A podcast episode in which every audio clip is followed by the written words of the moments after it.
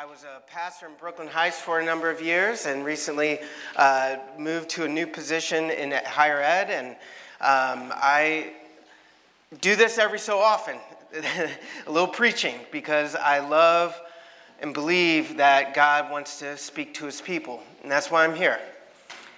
It's a beautiful moment to stand before people, for you to stand with me, and for you to anticipate hearing from God because we need to hear from him.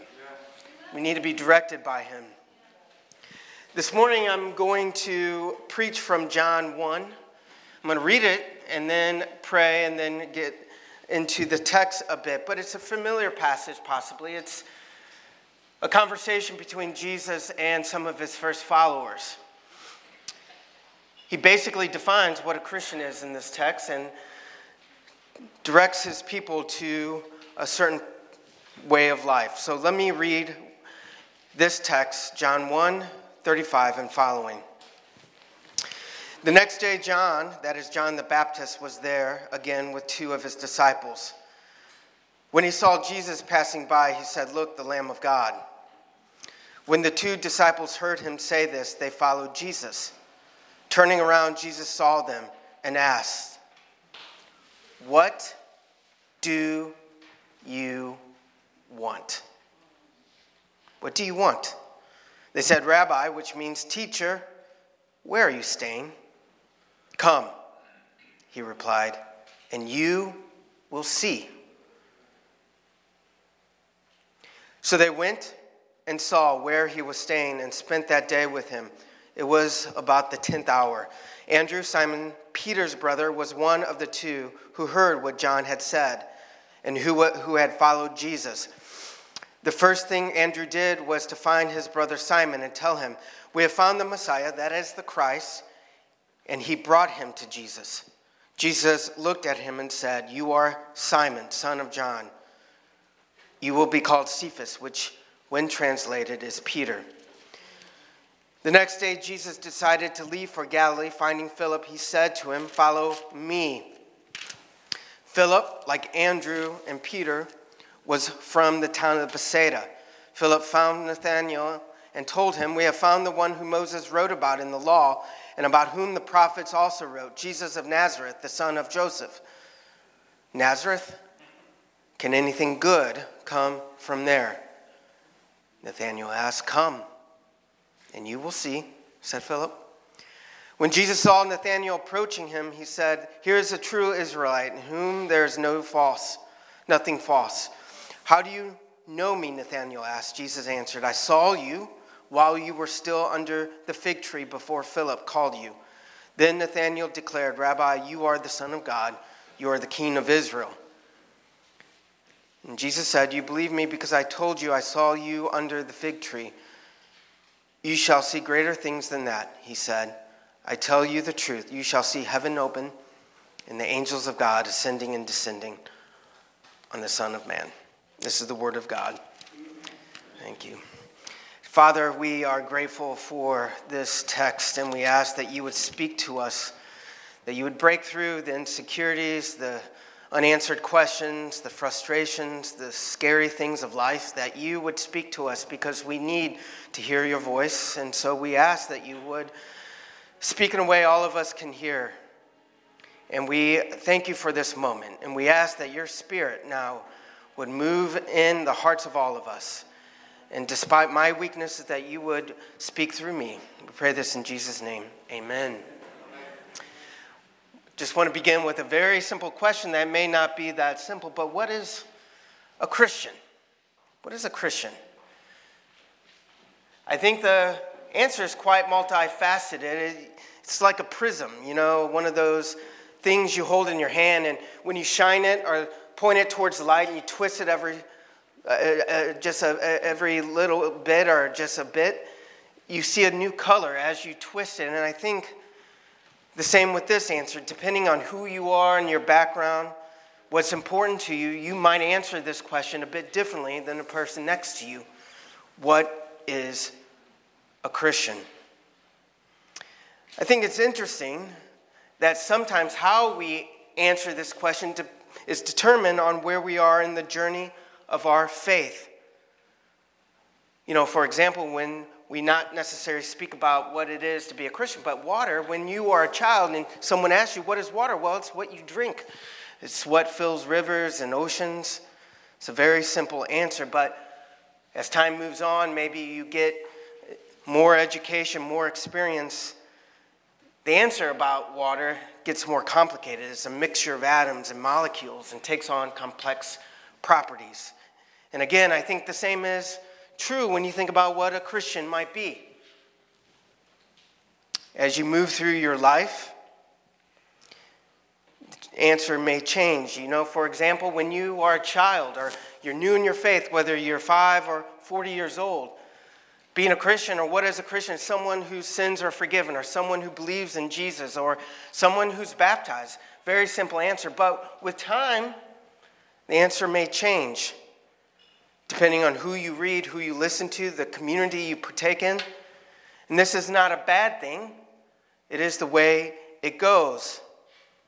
This is the path. But the danger is this we lose sight of the simplicity of what Christianity is all about. And we might partake in debates and arguments as our answer gets more complex. We may dig in our heels and disagree with the person next to us and demand our way is the right way and we exclude those who disagree with us. And this, too, unfortunately, is often the journey of faith. My hope this morning is to bring us back to simplicity. Again, whether you've been a Christian for five minutes or 40 years, and the reason is this is because there's beauty in simplicity. There's access, there's hope. And in simplicity, we remember that Christianity is not just a list of beliefs, things that we adhere to, it's a way of life. It's a way of life we give ourselves moment by moment. And so, what is a Christian? Well, again, I think there are a variety of ways we may approach this answer, but this morning we're looking at this text, and I think the way Jesus would answer it is the way he answers it when he says, Follow me. Follow me. A Christian is someone who follows Jesus. We hear this invitation, see this invitation all the time, particularly on social media, right? If you partake in such things, I see the invitation all the time and I follow particular people. And if you're very curious about who I am, you need to know this that on places like Instagram, I, fi- I follow a disproportionately uh, number of middle aged men who are fitness instructors. And the reason is this is because I want to be healthy. I want to eat well, feel good. When you follow someone, you're inviting them into your life to influence you, to direct you, to direct you and move you into a particular way of life. And this is what a Christian is someone who follows Jesus. And again, it's not someone who believes they are following Jesus, rather, they are following Jesus. Not perfectly, but it is an intention that you set with your life. I am following Jesus now, today, in my life. Jesus invites us to follow him because he wants something for us. And I think this is why he moves into this definition of what Christianity is. He wants something for you and for me. He wants people something for all people through all time. But the question is, what does he want for you? What does he want for me? Well, I think the answer is found in verse 39. Come and you will see. See, at the core of being a Christian and following Jesus is an invitation to come and see. This is what Jesus says to those he earlier said to follow him. Of course, this is in the context of Jesus being asked, Where are you staying?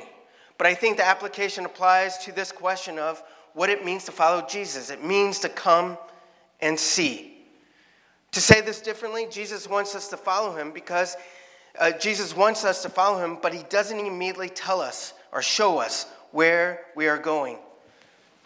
He simply says, Follow me so that you can come and see. In essence, following Jesus is an invitation to let go of control, certainty, and knowing. And this is what a Christian is. This is what following Jesus is that you come and see. Now, this morning, this is what I want to look at what this actually means for us today as we live our life, as we move from this place into our lives at home, at work, walking the streets. There's two aspects to this that I want us to see, and they're invitation. An invitation is this an invitation to welcome the now, and an invitation to welcome God's presence. This is what it means to follow Jesus, to come and see, and to hear this invitation to welcome the now and welcome God's presence. First, it's an invitation to welcome the now.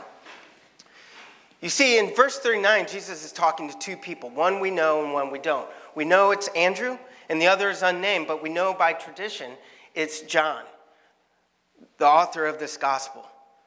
The person we hear of from time to time, who's defined or described as the one whom Jesus loved. But imagine for a moment, put yourself in that moment where you hear the voice of Jesus speaking to these two men and you hear him say, Come, and you will see. You want to follow me? Come, and you will see. You notice that he doesn't ask them, Now is a good time. He doesn't ask them, What burdens do you carry? He doesn't ask you what questions you're being asked. He doesn't ask anything about them. He just simply says, Come, and you will see. Come now. Walk now. You see, the invitation was not for yesterday, it was not for tomorrow, it was now. Come now. And do you hear this invitation to you, this voice of Jesus? Follow me right now so that you can come and see. And my issue is, again, that he doesn't consider what is happening in your life or mine.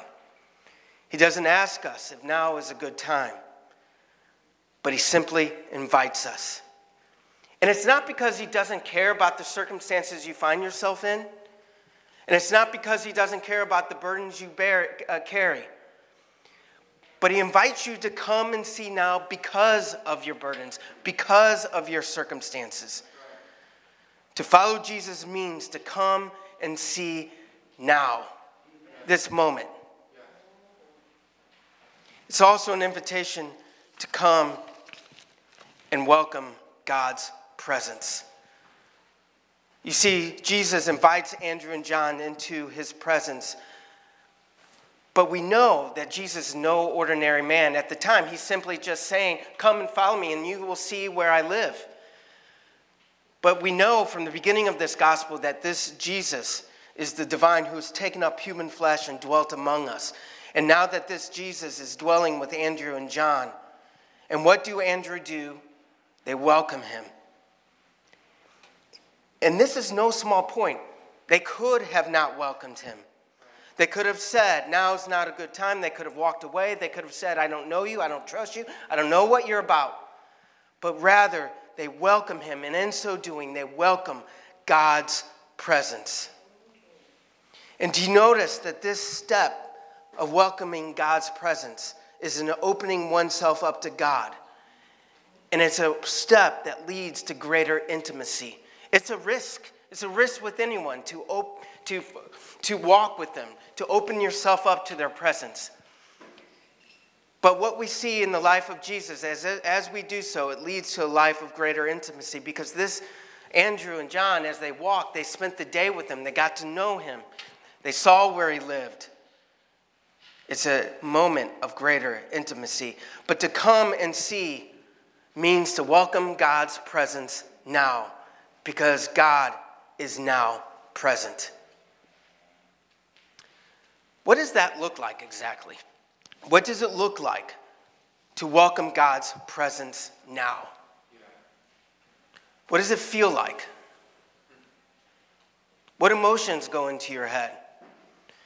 Well, I think to answer this question, we can look at the life of John, the man who wrote these words and asked him, For John, what did it mean for you to welcome God's presence now, to walk in that intention?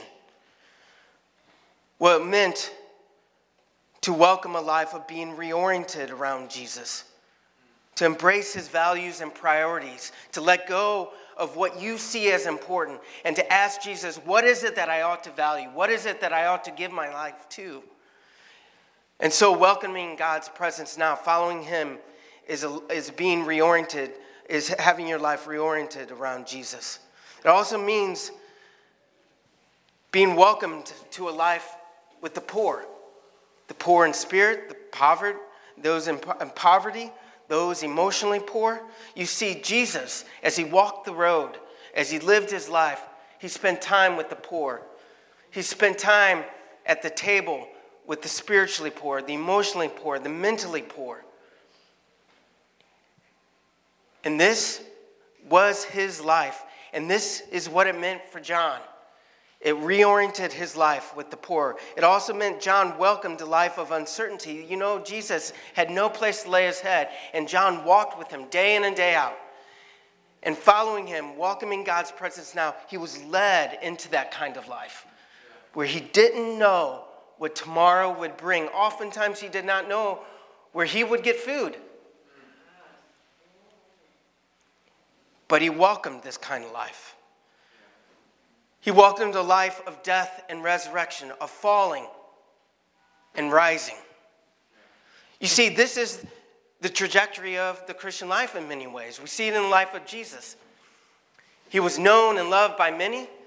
People worshiped him, people loved him, but then they took his life. He died, he fell only to be risen, uh, rose to, uh, only to rise to new life. And this life of Jesus is the pattern of the Christian life, and it is what John welcomed. See, if you know John's life, he walked with Jesus. He saw him die. He saw him rise from the dead.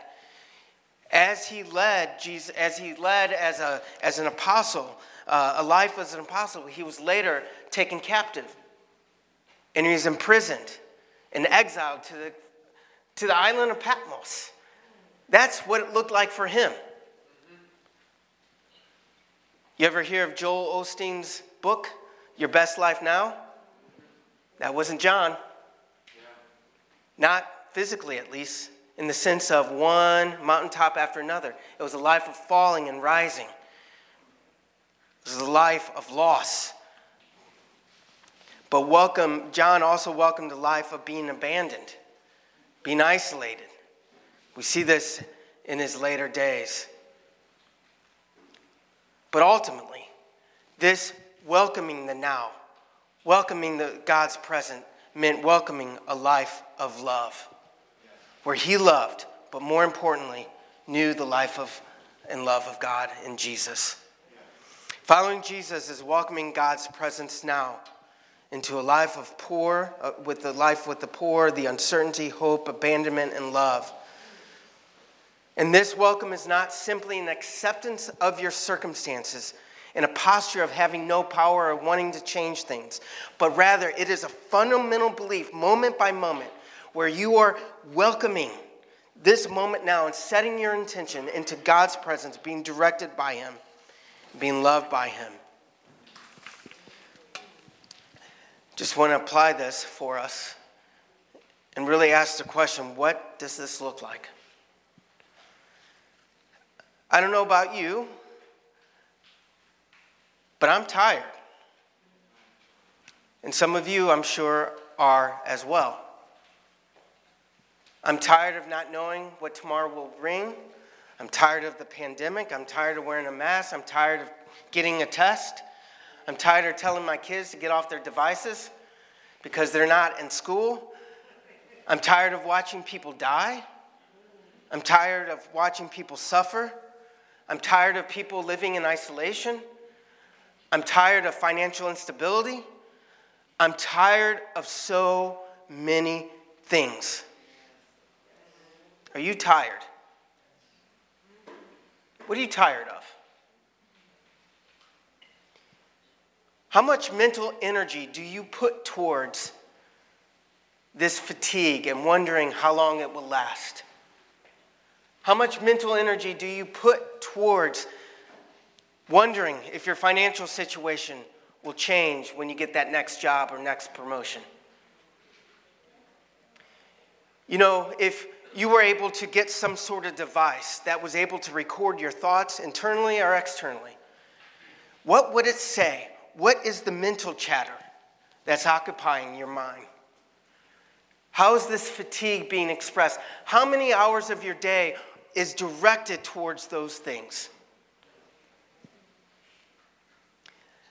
I think for me, it would be quite a bit. Because this is no game. This is no sort of man standing up here whose life's better than yours. This is real life in the trenches. It's fatiguing, it's tiring, it's exhausting. It is a hard time right now. And even when this pandemic is over, maybe the difficulty will continue. Maybe you've lived your whole life in difficulty. Maybe your whole life has been given to addiction and pain and frustration, being abandoned. How much mental energy do you give to wishing those things didn't happen? And I don't want to say that that's wasted energy, but I'm simply asking you, what is your intention? Is your intention just this internal sort of sense of wishing everything goes away or wanting to change your circumstances? Wanting a different life?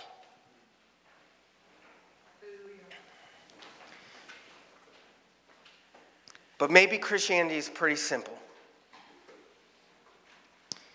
Maybe Christianity is recognizing that though we are all tired of it, maybe Christianity is simply saying, embrace your life, follow Jesus now. The invitation is now, God's presence is here now.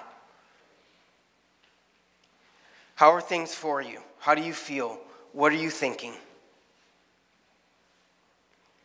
The invitation is to recognize that right now, wherever you are this morning, God's invitation is to follow Him, to receive that invitation to welcome the now, all the feelings, all the frustration of now, to welcome it.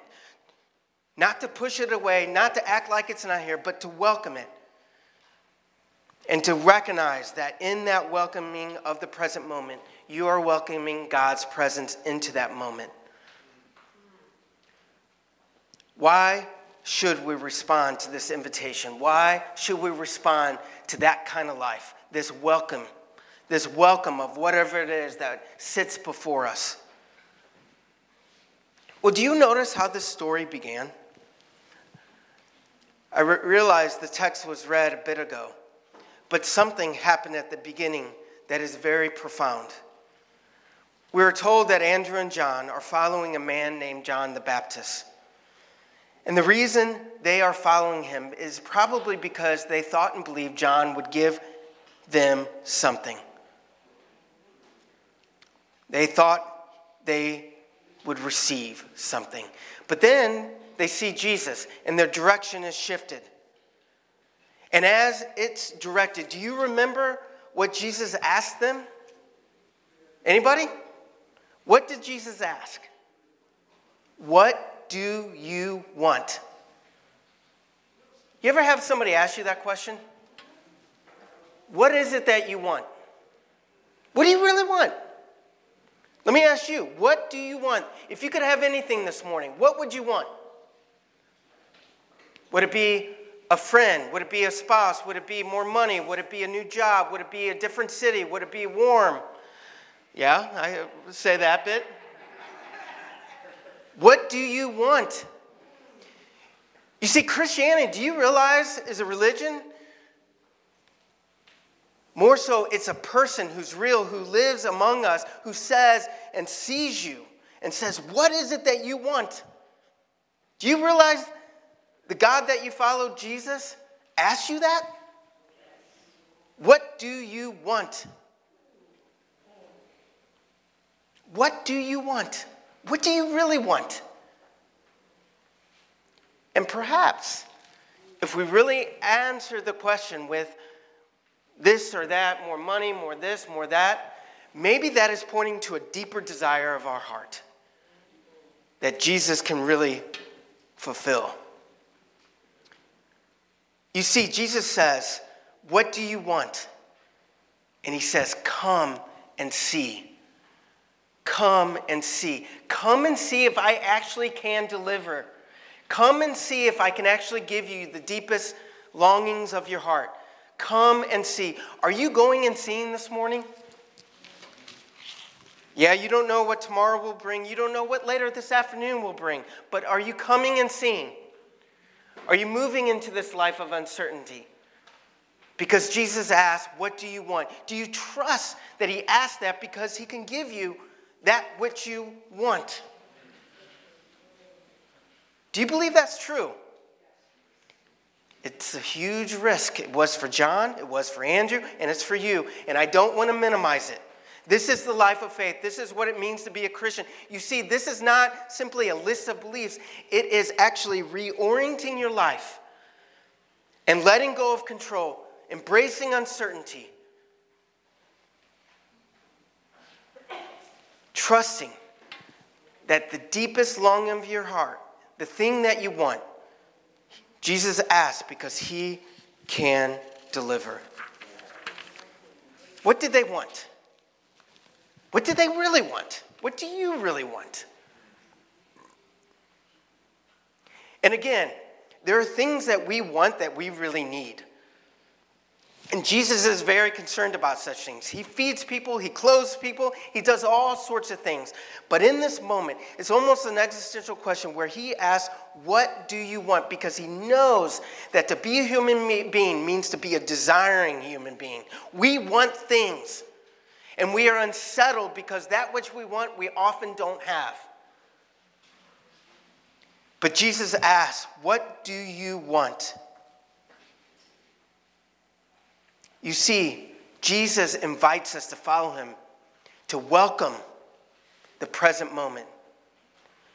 Because the thing that we want is only in this moment. And what is it that we want? What is it that Andrew and John wanted? They wanted the presence of God in Jesus. Do you believe that? That's what they wanted. And it's interesting to know, maybe they didn't even know that's what they wanted. Many people spend a whole lifetime going for this or that, but what they ultimately want is God's presence. They want to hear his voice saying, I love you, I accept you, you're forgiven. This moment now where we receive these things and more so, it's a moment for us to realize the thing we most desperately need and want is available to us right now by faith. It is here before you and me. Why is this so important? We spend so much of our time and mental energy dreaming of a different life in different circumstances. When we run from this or that, or feel shame or feel heartbroken, we want to run away from it. We don't want our circumstances. We don't want our life. But maybe it is our life as it is that's God's gift to us because now we can welcome it, because in so doing, we welcome the presence of God. This is something that I've come to know and believe as a Christian, and it's a practice. And I think this is why Chris sat here this morning and had a moment of stillness. Do you remember what he said at the beginning? It's a moment for us to be still and be powerless and to sit and just relinquish control, embrace the uncertainty. You see, what we do in that moment of stillness and silence, it's a practice that we can live moment by moment. We can take that and move into the world open handed, knowing that we can welcome the moment because it is in this moment that God exists, that He is healing, forgiving, renewing. You see, we don't have to run away. We don't have to wish for a different life. We can welcome the now open handedly. Because now is a moment of healing. A prayer I pray very frequently is a prayer by Thomas Keating. And I think I gave it to you. Um, I, if so, could put it up here. And it's a prayer that I think is so profound. It's called the Welcome Prayer. And it's this welcome, welcome, welcome. I welcome everything that comes to me today because I know it's for my healing. I welcome all thoughts, feelings, emotions, persons, situations, and conditions. I let go of my desire for power and control. I let go of my desire for affection, esteem, approval, and pleasure. I let go of my desire for survival and security. I let go of my desire to change any situation, condition, person, or myself. I open to the love and presence of God and God's action within me. Amen. Is it possible that this prayer, this invitation to follow Jesus, is the most beautiful, fulfilling kind of life there is? And I think it is. Because it is a moment we receive that which we were created to receive God's presence and love. And the invitation is for you to welcome to welcome, not run away, not wish for something different, not get angry, not self medicate, but to welcome your life, to welcome and let go of power and control, that you may open yourself up to the love of God and His healing. In the name of the Father, Son, and Holy Spirit, amen.